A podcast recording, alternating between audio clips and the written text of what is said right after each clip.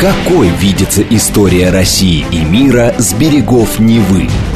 Авторская программа петербургского историка Сергея Виватенко «Виват. История». Самые яркие и самые загадочные страницы прошлого, судьбы людей и империй, великие достижения и потрясения от древних времен до современности. «Виват. История». Программа предназначена для лиц старше 16 лет. Добрый день. Вы слушаете «Радио говорит Москва». В эфире программа «Виват История» у микрофона Александра Ромашова и в студии автор и ведущий программы Сергей Виватенко.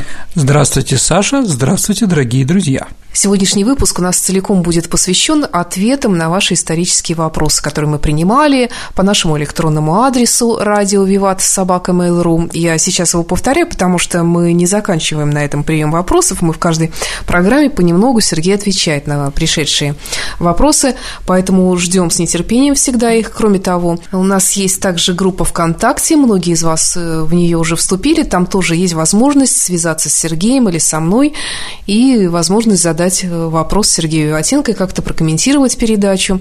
Наши слушатели довольно активно там пишут, как я обратила внимание. Ну что ж, давай тогда начнем, потому что вопросов много, надо успеть ответить на все, ну или хотя бы постараться. До Нового года.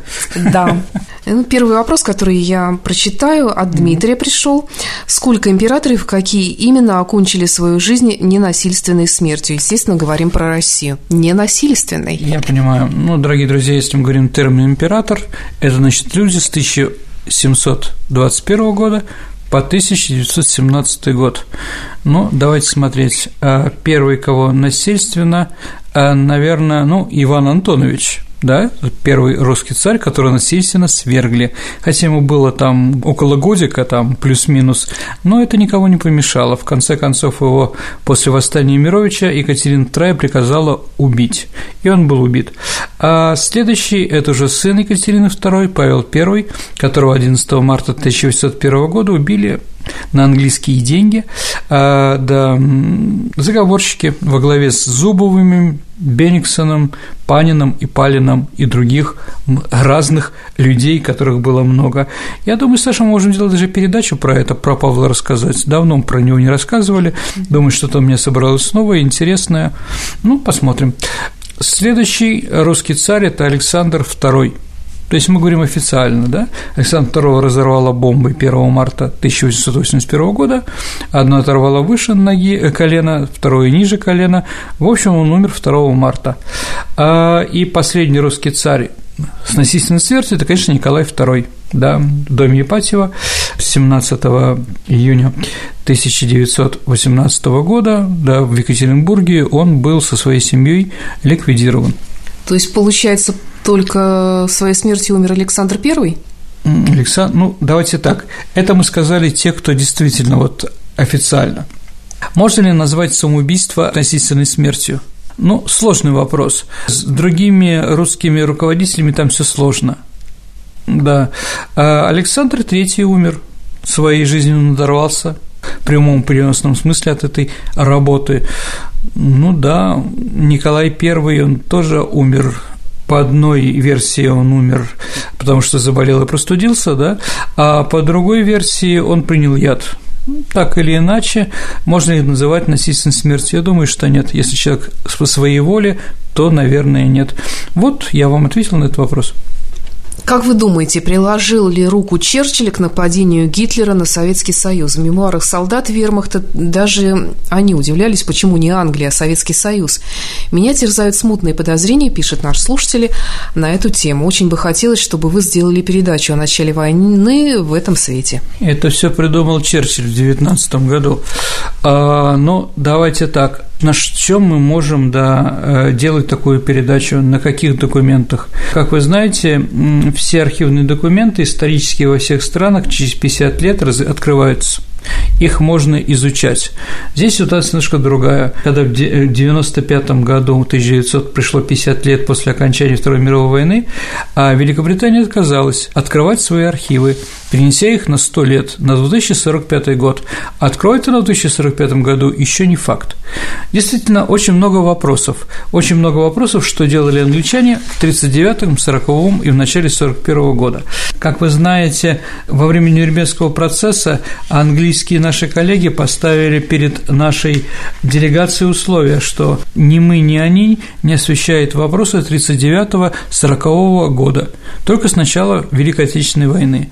То есть там были проблемы, действительно, э, с кем хотела воевать Великобритания, на какой стороне, Почему Гесс полетел в Англию? С какими новостями? Что он предлагал? Да? Совместную борьбу против Советского Союза или что-то другое? Вопросы, которые мы, к сожалению, ответить не можем, потому что нету никаких документов.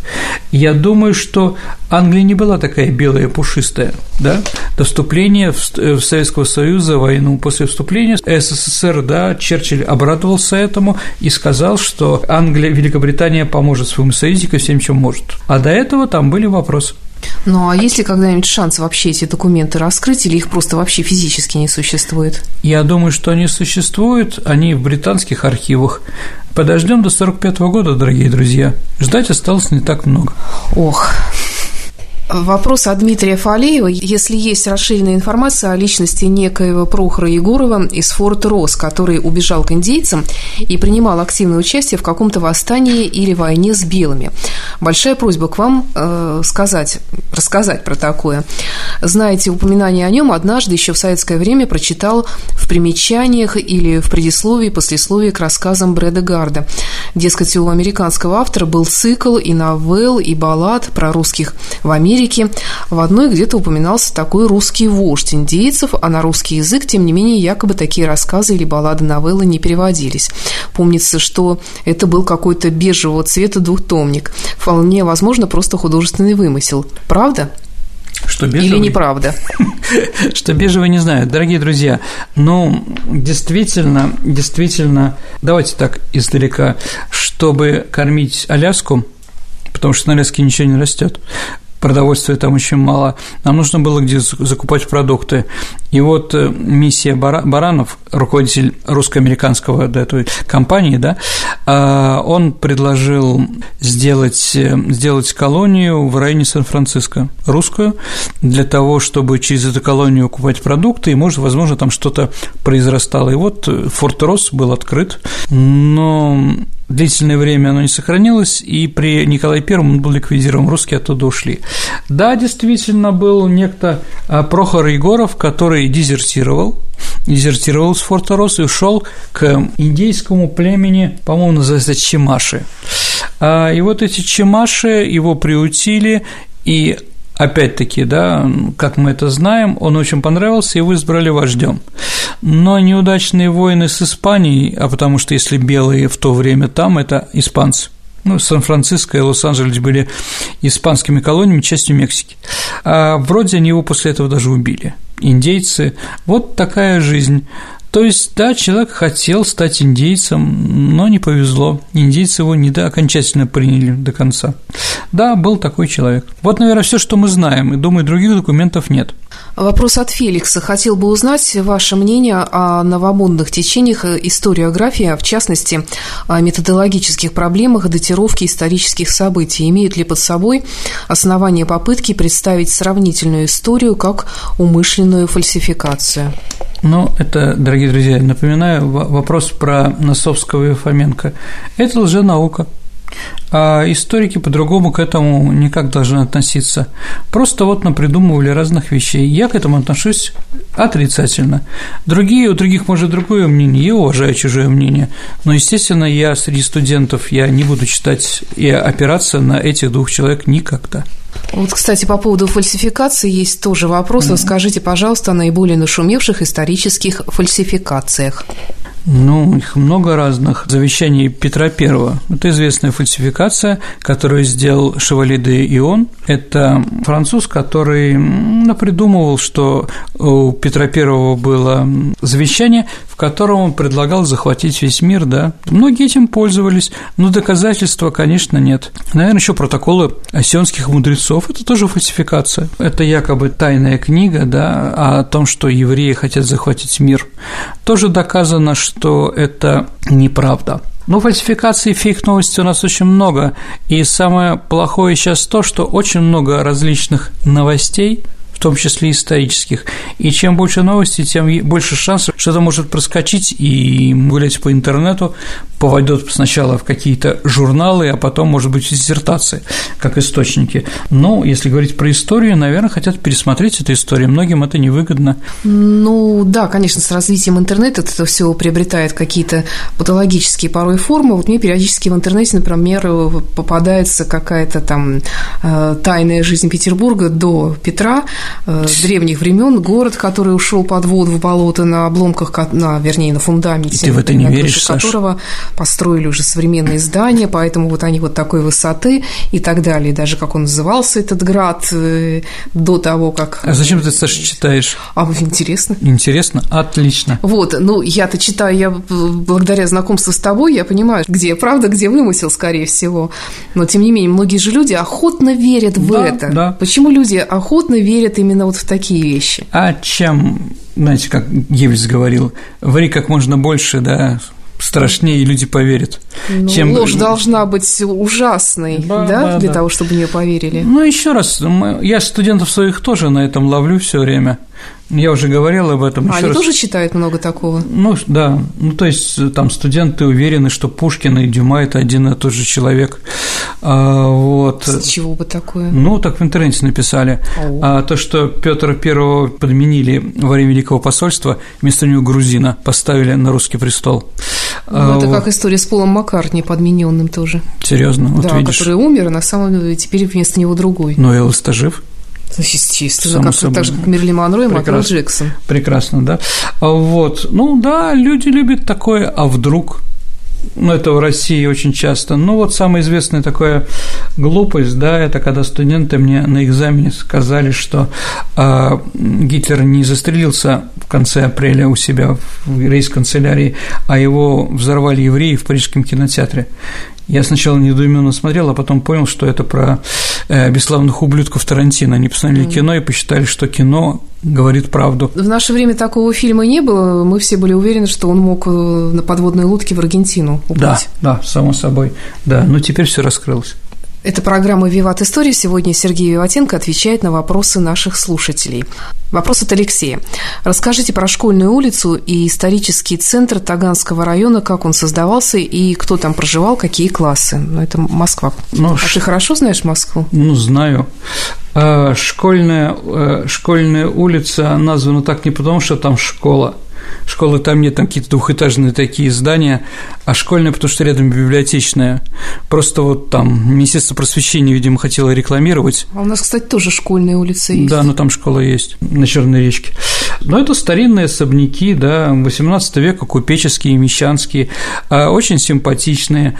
Но вот то, что там ездит троллейбусы, там что все время какие-то машины, такое очарование, значит, древности там какой-то я не посмотрел. И там за каждым двухэтажным домом еще по-моему, девятиэтажки жуткие.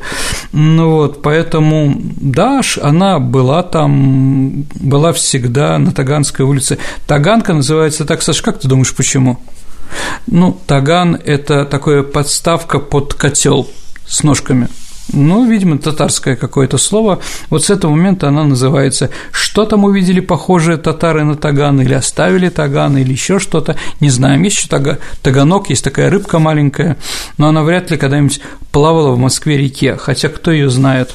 Да, таганка находится через мост, да, как раз у там мемориал Сахарова и Курский вокзал там рядом. Ну, вот это старинный, э, старинный район города, но сказать бы, что вот мне вот это главный район Москвы, я бы не стал. А то, что вот улица Школьная вот такая, я бы ее как-нибудь переименовал бы. Какое-то старое название, которое она была. Ну, раз уж мы тут по Москве, вопрос угу. у нас был, давай тогда для равновесия про Петербург. Давайте. Сергей, если можно, мини-экскурсии по Петербургу Достоевского в вашей программе. Вот прямо сейчас? Ну, хорошо, давайте. Давайте так. Здесь каждый камень Ленина знает, как говорится, а по разъезжей брови Достоевский, как Маршак это сказал. Ну да, я могу, конечно, провести экскурсию по Достоевскому, по его произведениям, если, конечно, вы читали, вам это будет тогда понятно. Ну, давайте, что я бы туда поставил, да? А, Начнем с конца. Наверное, на Кузнечном переулке, да, а, где находится здание, где он написал братья Карамазовых, ну, это угол Достоевского и Кузнечного, да, там, у где рынка. музей Достоевского. Да, абсолютно верно, он там умер. Да, вот, наверное, это последнее. А, рядом, рядом там на угол Горовского переулка и Владимирского проспекта там тоже это, по-моему, дом, где он жил до его ареста во время дела Петрашевского. Там он, по-моему, как раз вот первое свое произведение написал, да, «Бедные люди». Вот, как раз это вот было там. Из литературных произведений, э, ну, с одной стороны, да, он жил на Гражданской улице, и там описал преступление и наказание. Да, там жил Раскольников, э, Соня Мурмеладова жила угол Гражданского и набережной канала Гражданской улицы. Гражданской улицы, конечно. Это угол канала Грибоедова в таком желтом доме, там, которого не прямые иглы, там, ну, это описано в произведении. А на Средней Подьяческой улице а, угол канала Грибоедова находился дом, где э, старушку убили Раскольникова. Ну, наверное, что еще известное, вот, кстати, туда пойдешь, наверное, э, около джаз-клуба пять углов, да? И вот там ресторан Токио на первом этаже. Это по загородному угол различий и загородный, только дальше от э, джаз-клуба. В этом доме как раз Анастасия Филипповна проверяла Ганю бросая деньги в камин, угу. помнишь? Но это было там. Да, ну, в общем, действительно, действительно, все в каких-то районах города связано с Федором Михайловичем Достоевским. Ну, смотрите, звоните, проведу я эту экскурсию вам. А, вопрос от Алдара. Что вы думаете по поводу движения желтых жилетов во Франции и что вы думаете про реакцию властей Франции, в частности, президента Макрона на эти события? Президент Макрон показал себя с отрицательной стороны, дорогие друзья. А то, что он предложил, это, конечно, не генерал Деголь, это смешно. Все его предложения об эко... Э, вместо военного положения он ввел экономическое положение. Все смеялись, как говорится. Да, сейчас, конечно, немножко уже идет на спад это движение, но, в принципе, с одной стороны, Франция – страна революций, там принято заниматься такими вещами, да, а вот, как минимум четыре у них они прошли, еще там было что-то непонятное. С другой стороны, с другой стороны, э, стране экономический кризис и экономические проблемы, людям не хватает денег, ну, среднему человеку, да, питаться, жить как-то нормально, достойно. Бензин дорожает все время, ведь там же финтушами сделали, Саш. А в прошлом году власти говорили, покупайте дизельные машины, вы сэкономите деньги. Но дизель дороже, понимаете, машина, да? Сэкономите деньги на бензин и так далее и тому подобное. Многие купили, там была реклама, да, ну типа в Беларуси купляйте белорусское. Знаешь, такая лозунги там есть. Вот, а здесь покупайте дизель Покупайте дизель. Люди купили дизель, взяли, влезли в долги, а с 1 января во Франции запрещает диз... Э, машины с дизельным двигателем. Ну, то есть, да, типа, покупайте Теслу теперь. А вот, конечно, народ на такие шутки, да, это у нас это возможно, мы к этому привыкли, да, но французы нет. До такой степени они как бы еще не развиты. А, да. Третий момент, третий момент – это, конечно, деструктивный элемент так называемых фаборов, да, это молодые люди, в основном арабско-африканского происхождения, а, которые занимаются антиобщественной политикой. Для них Франция – ничто, поэтому они помогают людям боремся за социальные какие-то права, да, тем же самым желтым, э, желтым жилетом, да, но в то же время они грабят богатые магазины. Как сказали, они делают себе рождественские подарки. Э, кстати, они разбомбили, тебе будет интересно, э, магазин Харли Дэвидсон – а, да, и растаскали там э, косухи. Да, а потом, потом полиция по соцсетям смотрели, кто в новой косухе, какой арабский революционер. Там, говорит, смотрите, какой красивый, да? Вот, и, в общем, достаточно быстро вычислили, из какого они фабора и прочее. Косухи пришлось вернуть, но осадок остался. Ну, что можно сказать, дорогие друзья? Еще раз, я не провидец, чем это закончится, я думаю, скоро это закончится. А снятие Макрона, думаю, что нет. Ну, да, наверное, еще надо говорить о внешнеполитической воздействии, потому что после того, как 11 ноября на столетие окончания Первой мировой войны Макрон произнес идею об единой армии европейской без Соединенных Штатов, я думаю, что американцы тоже попытались на свои деньги поднять недовольных. В общем, там ворох проблем, и я думаю, что они их не решат. Но дальше выступлений, наверное, не будет. Вопрос от Романа Горбенко интересует мнение Сергея о личности Артемия Волынского. Как вы думаете, все же это позитивный персонаж для нашего государства? Ну, слушайте, если почитать наше произведение «Ледяной дом» и э, «Слово и дело», он все чуть-чуть не революционер. Ему даже памятник поставили на сытном рынке, где его казнили. А вот он всегда был символом борьбы с немцами. Но, во-первых, давайте так, современная историческая наука говорит, что заговора немецкого не было, раз. Во-вторых, современная историческая наука говорит, что Анна Иоанновна сделала очень много нашей стране, провела реформ нужных вещей, особенно для нашего города. И, э, скажем так, э, современная наука не находит никаких положительных черт в жизни Артемия Волынского. Да, вот Еропкина, которого вместе с ним казнили, он был один из авторов плана Петербурга, его больше жалко. Да. А Артемий Волынский, он, ну, чем он был знаменит? Он э, снабжал Анну Иоанновну э, волосатыми женщинами. Ну, она любила разных, скажем так, непонятных Уродцев. людей. Ну, это не политкорректно, Саша. Это политкорректно. Хорошо, ладно. Это так исторически называется. Я понял, я понял. Хорошо. Ну вот, там, усатых, бородатых и так далее и тому подобное. И этим он как бы жил. Но в то же время, видите, он захотел большего, и это был не русский заговор э, или антинемецкий заговор, это был заговор для того, чтобы прийти к власти. Думаю, что сейчас Артемий Волынский не является главным героем времени Анны Иоанновны 30-х годов XVIII века. Ага, опять-таки, петербургский вопрос мне очень понравился. Он, угу. Назовите самые яркие исторические события в Колпино. Присоединение поселка имени Тельмана. Это была шутка. Ну, кстати, в поселке Тельмана я была на первом курсе. Бедная. В совхозе. Девочка собирала моя. морковку. Ночью. Нет, днем, вечером, утром. Да, нет, ночью там более, скажем так. Ночью, да, там да, страшные да. вещи происходили. Хорошо. Ладно, дорогие друзья, ну, что можно сказать про Колпина? Конечно, самые яркие моменты жизни Колпина – открытие жесткого завода.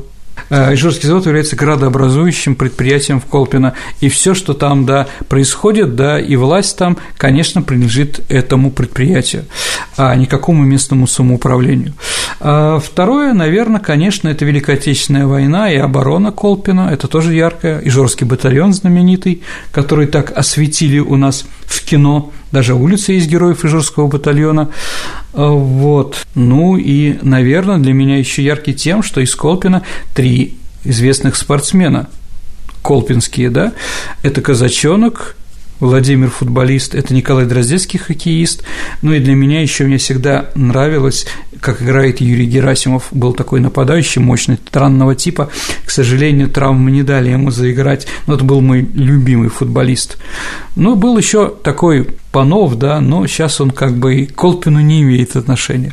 А вот это «Подъезжая под Ежоры»? Ну, Ежоры тут могут быть другие, да, Пушкин неплохой, и Ведериков… Он имел в виду другие Ежоры? Нет, ну, тут непонятно. Ижоры – это речка Ижора, ям Ижора, устье Ижора. Откуда он едет и куда? Мы, к сожалению, не помним, да, где он видел эти глаза, которые там писал Пушкин. Вот, наверное, все. Думаю, что самые великие дела и начинания в Колпино еще еще впереди. Вопрос от Анастасии. Добрый день, жила в Америке, и они уверены, что выиграли во Второй мировой войне.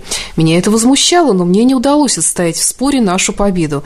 Как веско, убедительно парировать американцам и сказать им, что Советский Союз, Россия победила нацизм? Ну, давайте так, мы вместе победили, дорогие друзья.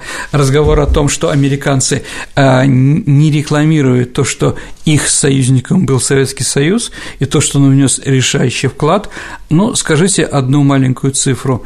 Если 9 э, десятых всех немецких дивизий были уничтожены на Восточном фронте, да, а именно нашими с вами дедами и прадедами.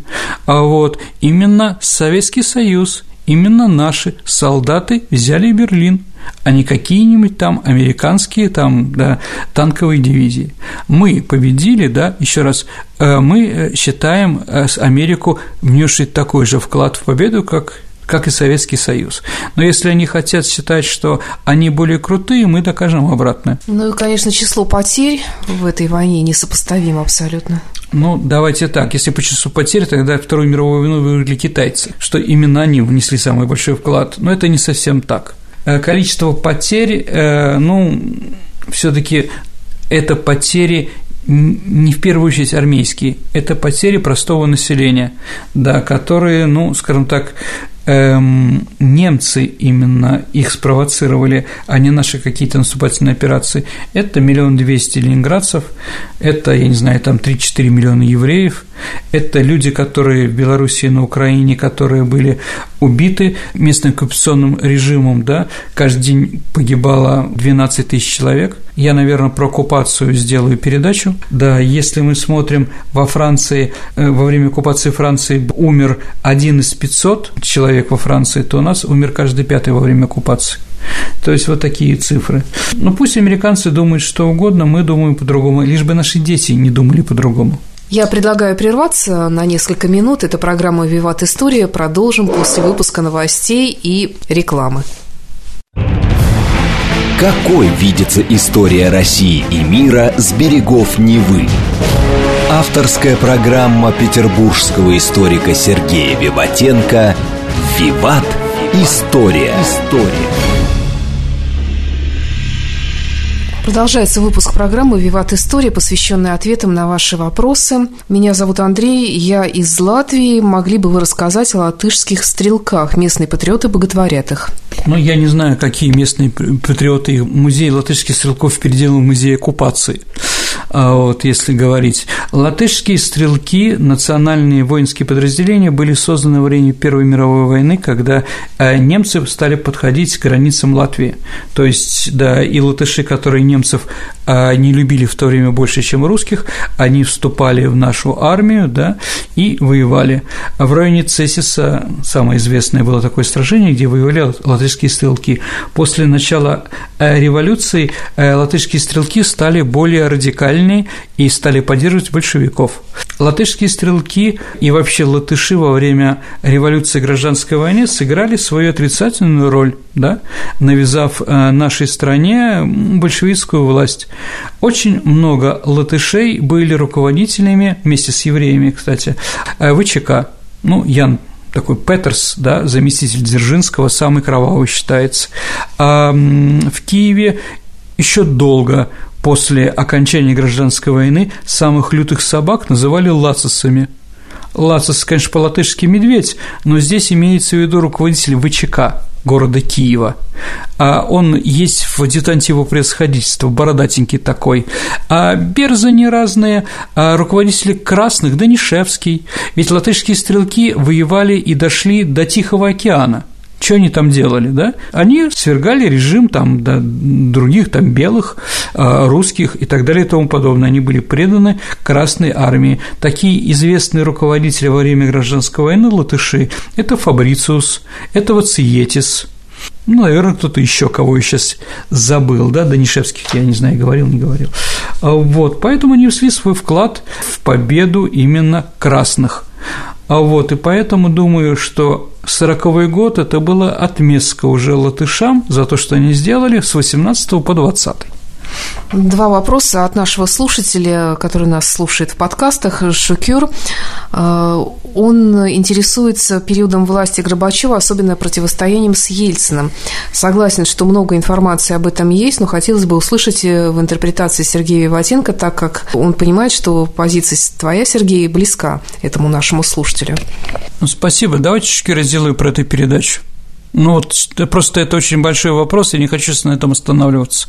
Но я думаю об этой передаче уже. И второй вопрос. Э, Еще хотелось бы послушать о роли Азербайджана в Великой Отечественной войне, не о ее нефти, которая поставлялась на фронт, а именно о людях. Лично у меня дед после окончания войны был отправлен на Дальний Восток на войну с японцами, об азербайджанцах, офицерах, генералах.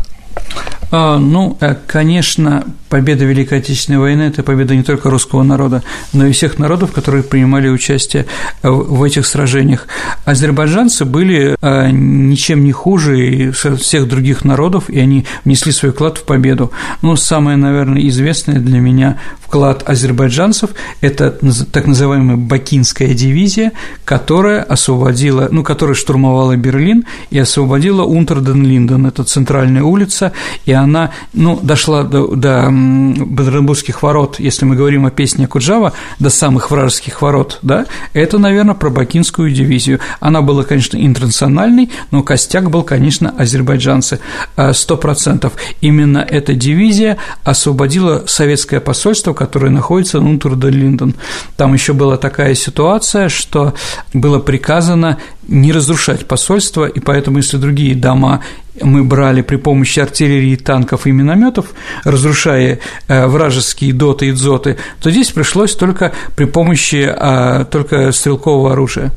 Ну да, бакинская дивизия очень достойная. Да и вообще бакинцы, ну, азербайджанцы, они внесли большой вклад в развитие Советского Союза и культурный, и промышленный, потому что, конечно, многие азербайджанцы, э, уехав из Баку, из нефтяных камней, потом являлись одними из главными основателями второго Баку, это Башкирия, а потом и Сургут, и, ну, в смысле, э, нефтяные наши месторождения, которые находятся в Ханты-Мансийском автономном округе. Хороший вклад, настоящие герои. Вопрос Анастасии. Скажите, какой руководитель нашей страны больше всех повлиял на нашу культуру? Ой, хороший вопрос. Э, вообще, наверное, руководитель страны не должен влиять на нашу культуру я так думаю, да? А, ну, а смотря как сформулировать, вернее, переформулировать этот вопрос. Хорошо. Повлиял на развитие культуры или, угу. может быть, его образ повлиял как-то не, не, нет, в культуре? Не образ, а именно взгляд человека на культуру. Ну вот э, Сапар Мурат Ниязов, Туркменбаши, да, дай бог великому туркменскому руководителю, да, славы и так далее и тому подобное, он говорил – туркмены не, не знают, что такое балет. Туркменка не может быть балериной, и поэтому он ликвидировал балет в Ашхабаде. Вот это вот влияние на культуру руководителя. А наше руководство до такой степени не влияет. Хотя, конечно, когда некоторые люди в руководстве говорят типа про Ивана Грозного, что он не убил своего сына, меня вызывает, конечно, оторопь определенная, да? А кто такое сказал? Один губернатор, один министр. Ну да ладно. Если мы говорим, кто влиял, вот Ленин не влиял вообще. Ему было вот совершенно на искусство, на культуру наплевать. Поэтому там был Луначарский, который занимался. Если мы говорим советское время, конечно, Иосиф Виссарионович Сталин – у Сталина был свой взгляд и на культуру, да, и на литературу, и на искусство. Он был действительно лучшим, не то что другом, да, физкультурников или прочее. Он анализировал все литературные произведения, смотрел все фильмы до выхода, давал какие-то советы. Вкус у него был литературный, мы об этом с вами уже говорили. Поэтому влияние его было, да, благодаря ему в Москве есть знаменитые высотки, да, благодаря ему архитектурный стиль сталинский, да, и многое другое, что мы знаем от этого периода. Ну, еще Петр I, конечно, человек, который повлиял на культуру. А, он провел ряд реформ, да, которые сделали так, что на руководство нашей страны элита дворяне стали переходить на европейскую культуру. Весь народ не перешел, они перешли. Ну и, конечно, Петербург как культурный проект – это тоже заслуга Петра I. Наверное, Петр I и Сталин в хорошем, плохом виде – ну, не знаю. Ну, ну наверное, все таки больше хорошим. Вопрос от Игоря. Почему Андрей Рублев в Святой Православной Церкви? Вот это надо переформатировать, наверное, этот вопрос. Э, дорогие друзья, давайте так. Андрей Рублев единственный художник, который является святым. Ну, есть еще, конечно, апостол Лука, да, святой Лука, но это немножко другая история. А это настоящий художник, который благодаря своим творениям стал святым. Больше таких, по-моему, нет. В православии точно нет, в католичестве, по-моему, тоже нет. Да, действительно, вклад Андрея Рублева в развитие русского народа, развитие православия, русского православия, он действительно громадный. Своим произведением «Троица» он показал совершенно по-другому – Он показал, как Бога видит русский человек. Потому что до этого, ну, посмотрите Феофана Грека, бог, бог Пантократор, его фреска «Спаса на линии улицы», да? Греческий взгляд на Бога. Бог, по мнению греков, если глядеть на произведения их художников, это судья, ас воздам, который на страшном суде, да, будет вас судить, и все получите, за что заслужили. А если глядеть на желтую теплую золотую троицу Андрея Рублева с прекрасными цветами, там бирюзовым и красным. Можно сказать одно, что Рублев, видимо, первый открыл в русской живописи и в русском искусстве, что Бог – это любовь. Вот этот взгляд его, конечно, и поэтому носит недаром. Почему остальные не являются святыми? Я сейчас скажу свое мнение. Я не хочу никого обидеть. Я думаю, что художник ходит пограничье, понимаете, между хорошим и плохим между адом и раем, да, и поэтому очень многие из них а, поворачивают не в ту сторону, да, очень трудно пойти по этому лезвию бритвы, да. Андрею Рублеву удалось, многим другим художникам, талантливым, гениальным, да, а гениальность всегда приграничье, а вот не удалось, может быть, поэтому он единственный э, святой Русской Православной Церкви. Следующий вопрос. Имел ли терроризм в Российской империи национальную окраску? Да, конечно, имел. Были специальные национально-националистические, террористические организации, которые их совершали. Дальше очень много представителей различных нацменьшинств тоже принимали участие в террористических актах. А вот во время революции пятого года и вообще, ну да, известные террористы, там русских-то практически нет – да, если там говорить там, ну, наверное, Софья Перовская Желябов, хотя Александр II убил то ли поляк, то ли еврей по-разному, как говорится Игнатий Гриневицкий, да, а руководители террористических организаций, там, боевой организации эсеров был Евна Азев, э, Столыпину убил Мордыхай Багров, да, поэтому, скажем так, были и русские, конечно, как Спиридонова, например, Биценко, но это, ну, как бы Понимаете, ситуация в стране была очень напряженная, и поэтому представители различных национальностей в этом принимали участие. Ну да, потом появляются и украинские э, террористические организации, но же, правда, не в Советском Союзе, это уже в речи в Польше, да, республиканской, вы помните вся эта ситуация. Ну, еврейские тоже террористические организации, Бегин, например, Мордыхай, он был знаменит как раз участие в такой террористической организации 30-х годов. Ну да, наверное, мы можем сказать, что терроризм имел национальные корни. Расскажите об обмене Абеля и Пауэрса. Ну, Роберт Фишер – это наш разведчик, который был заброшен за границу, в Америку. Он был выдан, скажем так, помощником финнам, это 50-е годы, и был арестован американцами. И он находился в тюрьме, и там, чтобы, чтобы дать сигнал, что он настоящий, что он живой, что именно он, и что он ничего не сказал, он объявил, что является человеком по фамилии Абель. Абель – это был другой разведчик, знаменитый тем, что он был в Китае, в нашем посольстве, и когда китайцы брали штурм посольства в 20-е годы, он из окруженного посольства вырвался на мотоцикле и остался единственный жив. То есть он был храбрый человек, известный. Но вот Фишер узнает в Америке, что Абель умер, он как раз называется Абелем, да, а Паурус – это американский летчик, который был сбит 1 мая 1960 года, да, э, над Уралом, да, над Свердловской областью. А, идея обменять, она, в общем-то, витала в воздухе, и в конце концов это произошло. Но Абеля с Паусом сравнить не надо, потому что Абель, мы его называем Абелем, да, он был гениальный шпион, очень крупный, да, маститый, а это простой летчик, которого сбили, что там, не до, до этого было их сколько угодно, а там тоже была интересная ситуация, что он потом рассказывал, что ему говорят, что в его самолете У-2 было специальное ликвидационное устройство. То есть, если самолет был сбит, его бы самоликвидировали каким-то взрывом. В общем, он этого боялся. Правда это неправда, не ясно, да, но он этого боялся. И он прыгнул с парашюта, то есть рядом с самолетом пролетела наша ракета, если бы она попала бы, никакой Паулс бы никогда не приземлился. Ну вот. Его поменяли, кроме него еще поменяли еще одного англичанина, которого э, наш наши арестовали в Восточном Берлине. За якобы там, я не знаю, был он шпионом, не был, но, в общем, его тоже предложили обменять. И вот его на э, мосту Глиники, это в районе Потсдама, на границе Западного Берлина и Германии, как раз с ГДР, его поменяли. А что было интересно, что в сумке, которую вез с собой Абель из США, ему не дали ничего взять, кстати, он был художником, он рисовал портреты, и на одном портрете нарисовал президента Кеннеди. И потом этот портрет в Белом доме все время висел, этого Абеля, то есть он был талантливый. И вот ему дали только зубную щетку взять и белье. Паулс же ведь шел с сумкой, в которой были матрешки, водка, икра, ну, в общем, весь этот самый набор, который приводит якобы туристы, да, но ему дали это сделать. Ну вот, их обменяли, а Абель достаточно стал известный, он снялся в начале фильма «Мертвый сезон», он там говорит об этом, это он выступает там настоящий, и умер он, по-моему, в самом начале 70-х годов. Паурус умер лет 20 тому назад, но, в принципе, тоже всеми уважаемый, потому что он был разменен как политическая такая, да, фигура. А, но после этого американские самолеты не летали на нашей территории.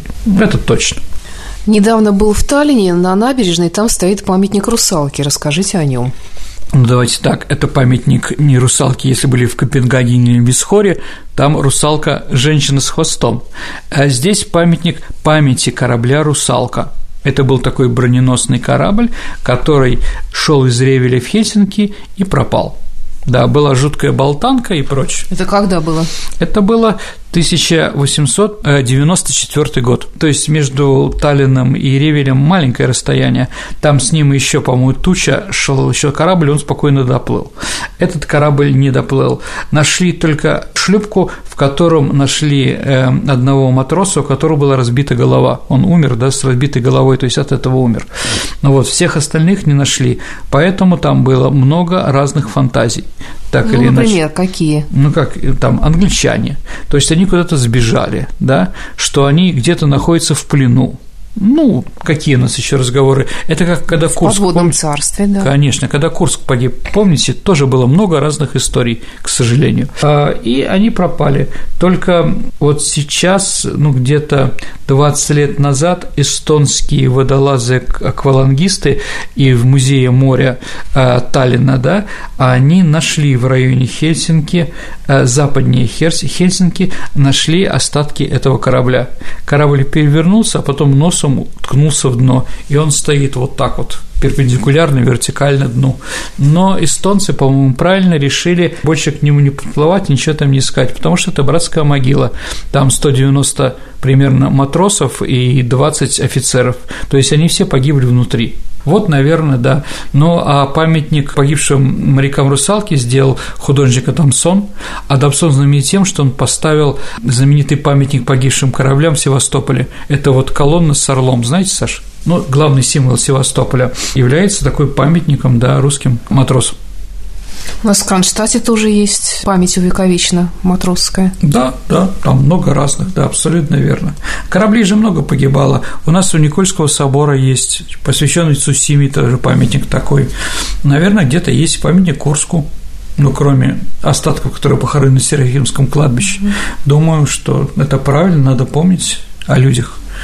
Очень интересная история, я не знала mm-hmm. об этом. А, Константин спрашивает, почему Финский залив называют Маркизовой лужей? Ну, не весь Финский залив э, Максим называет Маркизовой лужей, а только расстояние от устья реки Нева, дельты реки Нева, до Котлина, острова Котлина Кронштадта. Эта территория названа так в честь министра военно-морского флота России Маркиза де Траверсе. Он был француз, достаточно храбрый, известный с острова Мартиника. Его друзьями детства были Багарне и Жозефина, будущая жена Наполеона. Да, вот он из этого поколения э, за свои подвиги за освобождение Америки от английского ига, там же французы принимали участие, ну, Лафайет знаменитый, там, Рашамбо и Дестен, да, вот, он тоже принимал участие, а из-за этого он был награжден орденом Цинцинната и стал американским масоном. Но когда началась революция, он переехал к нам – мы его взяли. Кстати, Саша, знаете, а, там много французских нам приезжали, Ришелье, ну, Дюк Ришелье, Ланжерон, да, просился еще некто Наполеон Бонапарт. Он предложил, чтобы ему дали не свое звание дали, а на два больше. Но мы посчитали, что мальчик наглеет, и поэтому отказали. Он потом приехал в Россию, да, в Москву в сентябре 2012 года, да. Ну да, было дело. Угу. А Траверсе, да, просто не было денег, и поэтому он занимался тренировкой Балтийского флота только в этом маленьком месте. Денег не было не потому, что он не хотел тренировать или заниматься с ними, там, военной подготовкой, а просто не было денег, потому что сухопутная война с Наполеоном. Кстати, Наполеон ему предлагал вернуться, но он отказался. После победы он занимался нашими экспедициями. Именно он организовал путешествие по открытию Антарктиды, Бельсгаузена и Лазарева. И э, острова Терверсе находятся как раз там, около Антарктиды. Да, последние годы жизни он болел, и хотел уйти в отставку, но Александр I его очень уважал, и Николай I тоже его уважали, и поэтому разрешили ему руководить русским флотом из своей усадьбы, и поэтому штаб-квартира российского флота была в Лужском районе нашей области – вот оттуда все руководили. То есть его все уважали и любили. И честь Траверсе другой русский путешественник Коцебу, э, который был в Баринковом море и Чукотском море, да, назвал тоже один из островов его имени. Вот такой маркиз, который, наверное, не сел лужу. А, ну, с маркизом понятно, а лужа потому что мелко? Да, потому что мелко. Э, имеет ли место быть в 21 веке классовое разделение общества, как это было, скажем, в 19 веке, ну, до Первой мировой войны? Если да, то какие классы сейчас существуют, спрашивает Евгений. Очень сложный философский вопрос, дорогие друзья. Наверное, техклассовое общество, которое писал Ленин и Карл Маркс, больше не существует вообще. Ну, по имуществу, по функциям, да, теперь все это очень расплывчато. А вот, нету классов, нету классов, поэтому говорить о классовом обществе нельзя. С другой стороны, с другой стороны, конечно, существуют эксплуататоры эксплуатируемые. Кто они? Кто они. Ну, наверное, бюрократия, возможно, там определенные чиновники каких-то правительств, да, там богатые люди, неважно какие, но они тоже продолжают руководить страной или миром. Да, но вот рабочих, крестьян, интеллигенции там уже практически нет. Говорят все время про средний класс. Средний класс – это люди, которые могут жить самостоятельно, да, а, невзирая на какие-то экономические кризисы. То есть они все время живут нормально по определенному уровню, ну, уровню потребления, который в каждой стране а, по-разному. Ну и доказательство того, что больше классов нету, это гибель последние 5-10 лет социал-демократических партий во Франции они после президента Аланда, да, они не, практически не получили мест э, в парламенте по французском, да. Социал-демократы очень большие проблемы в Германии сейчас. Также социал-демократии практически уже нет в Италии, где они всегда были очень сильные. Сейчас они все проигрывают. В Швеции давно уже социал-демократы у власти тоже не находятся, хотя правили 70 лет. То есть какие-то изменения происходят. А какие, трудно сказать, но левые объединяются с правыми – это сто процентов. Против нынешнего истеблишмента это тоже верно. Истеблишмент, да, брюссельский там или вашингтонский, да, они пытаются править, они являются уже каким-то классом. Но это сложный вопрос. Ну, а в Великобритании аристократия какая-то же осталась? Ну, практически нет, она не, не играет никакой роли. В принципе, в принципе, даже в Палату лордов теперь не по рождению дается по назначению. Это тоже шаг такой показательный.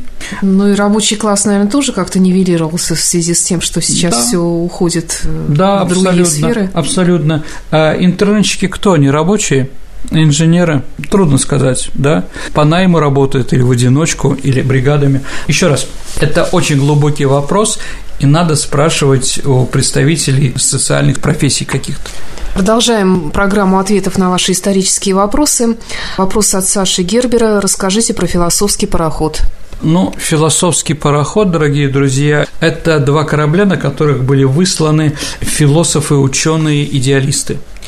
Они были высланы после окончания гражданской войны, они никак не вписывались в советскую систему, поэтому их решили не стрелять или сажать, а просто посадили и отправили. Но это, ребята, дорогие друзья, это одна правда. На самом деле, на самом деле в 1919 году Соединенные Штаты Америки устроили такой красный караход, или красный ковчег, как они называли, да, Red Ark. Это корабль, на который посадили лидеров анархизма и социал-демократизма, э, демократии США, их отправили в Россию. Таких людей было, по-моему, 249 человек в 19 году. Поэтому, в принципе, философский проход, можно сказать, ответом большевиков на э, депортацию левых элементов из Соединенных Штатов Америки. Олег, здравствуйте из Ямала. Местные дети оленеводов мне в классе рассказывали про войну немцев и селькупов за Преобье. Можно ли про это подробнее? Ну, наверное, лучше вас и лучше немцев об этом никто не расскажет. Ну, давайте, что я знаю. Действительно, селькупы – это такой народ, который был потеснен русским элементом в 17-18 веке, и они шли на север, а эти земли принадлежали немцам, и там между ними была война. А вообще, если э, Селькупа – это воинственный народ, некоторые считают, что это остатки скифского элемента. У них много сказок, у них воин – это главный. Немцы – лениводы, они, в принципе, не военные. Они могут воевать, но когда их заставить. А так их сказки, как я помнил, э, какие-то сказания там про героев нет, героических эпосов нет. И вот между ними была война, и победили немцы – Почему победили немцы? Ну, главная причина – то, что главные боевые единицы немцев были олени, олени упряжки. А у селькупов Саша главные боевые единицы были собачьи упряжки. В чем разница? Почему олени могут победить собак? Как ты думаешь, Саша? Быстрее бегают? Ну, это не всегда важно. Еще? Выживают лучше. Это Еду уже находят. Умница. Ну, во-первых, олени молчат – а если ты хочешь тихой сапой там подобраться к чужому врагу, да, собаки скулят, собаки лают, эти молчат. Это раз. А во-вторых, вы правильно уловили, олени самостоятельно могут питаться в тундре. Собаках надо кормить.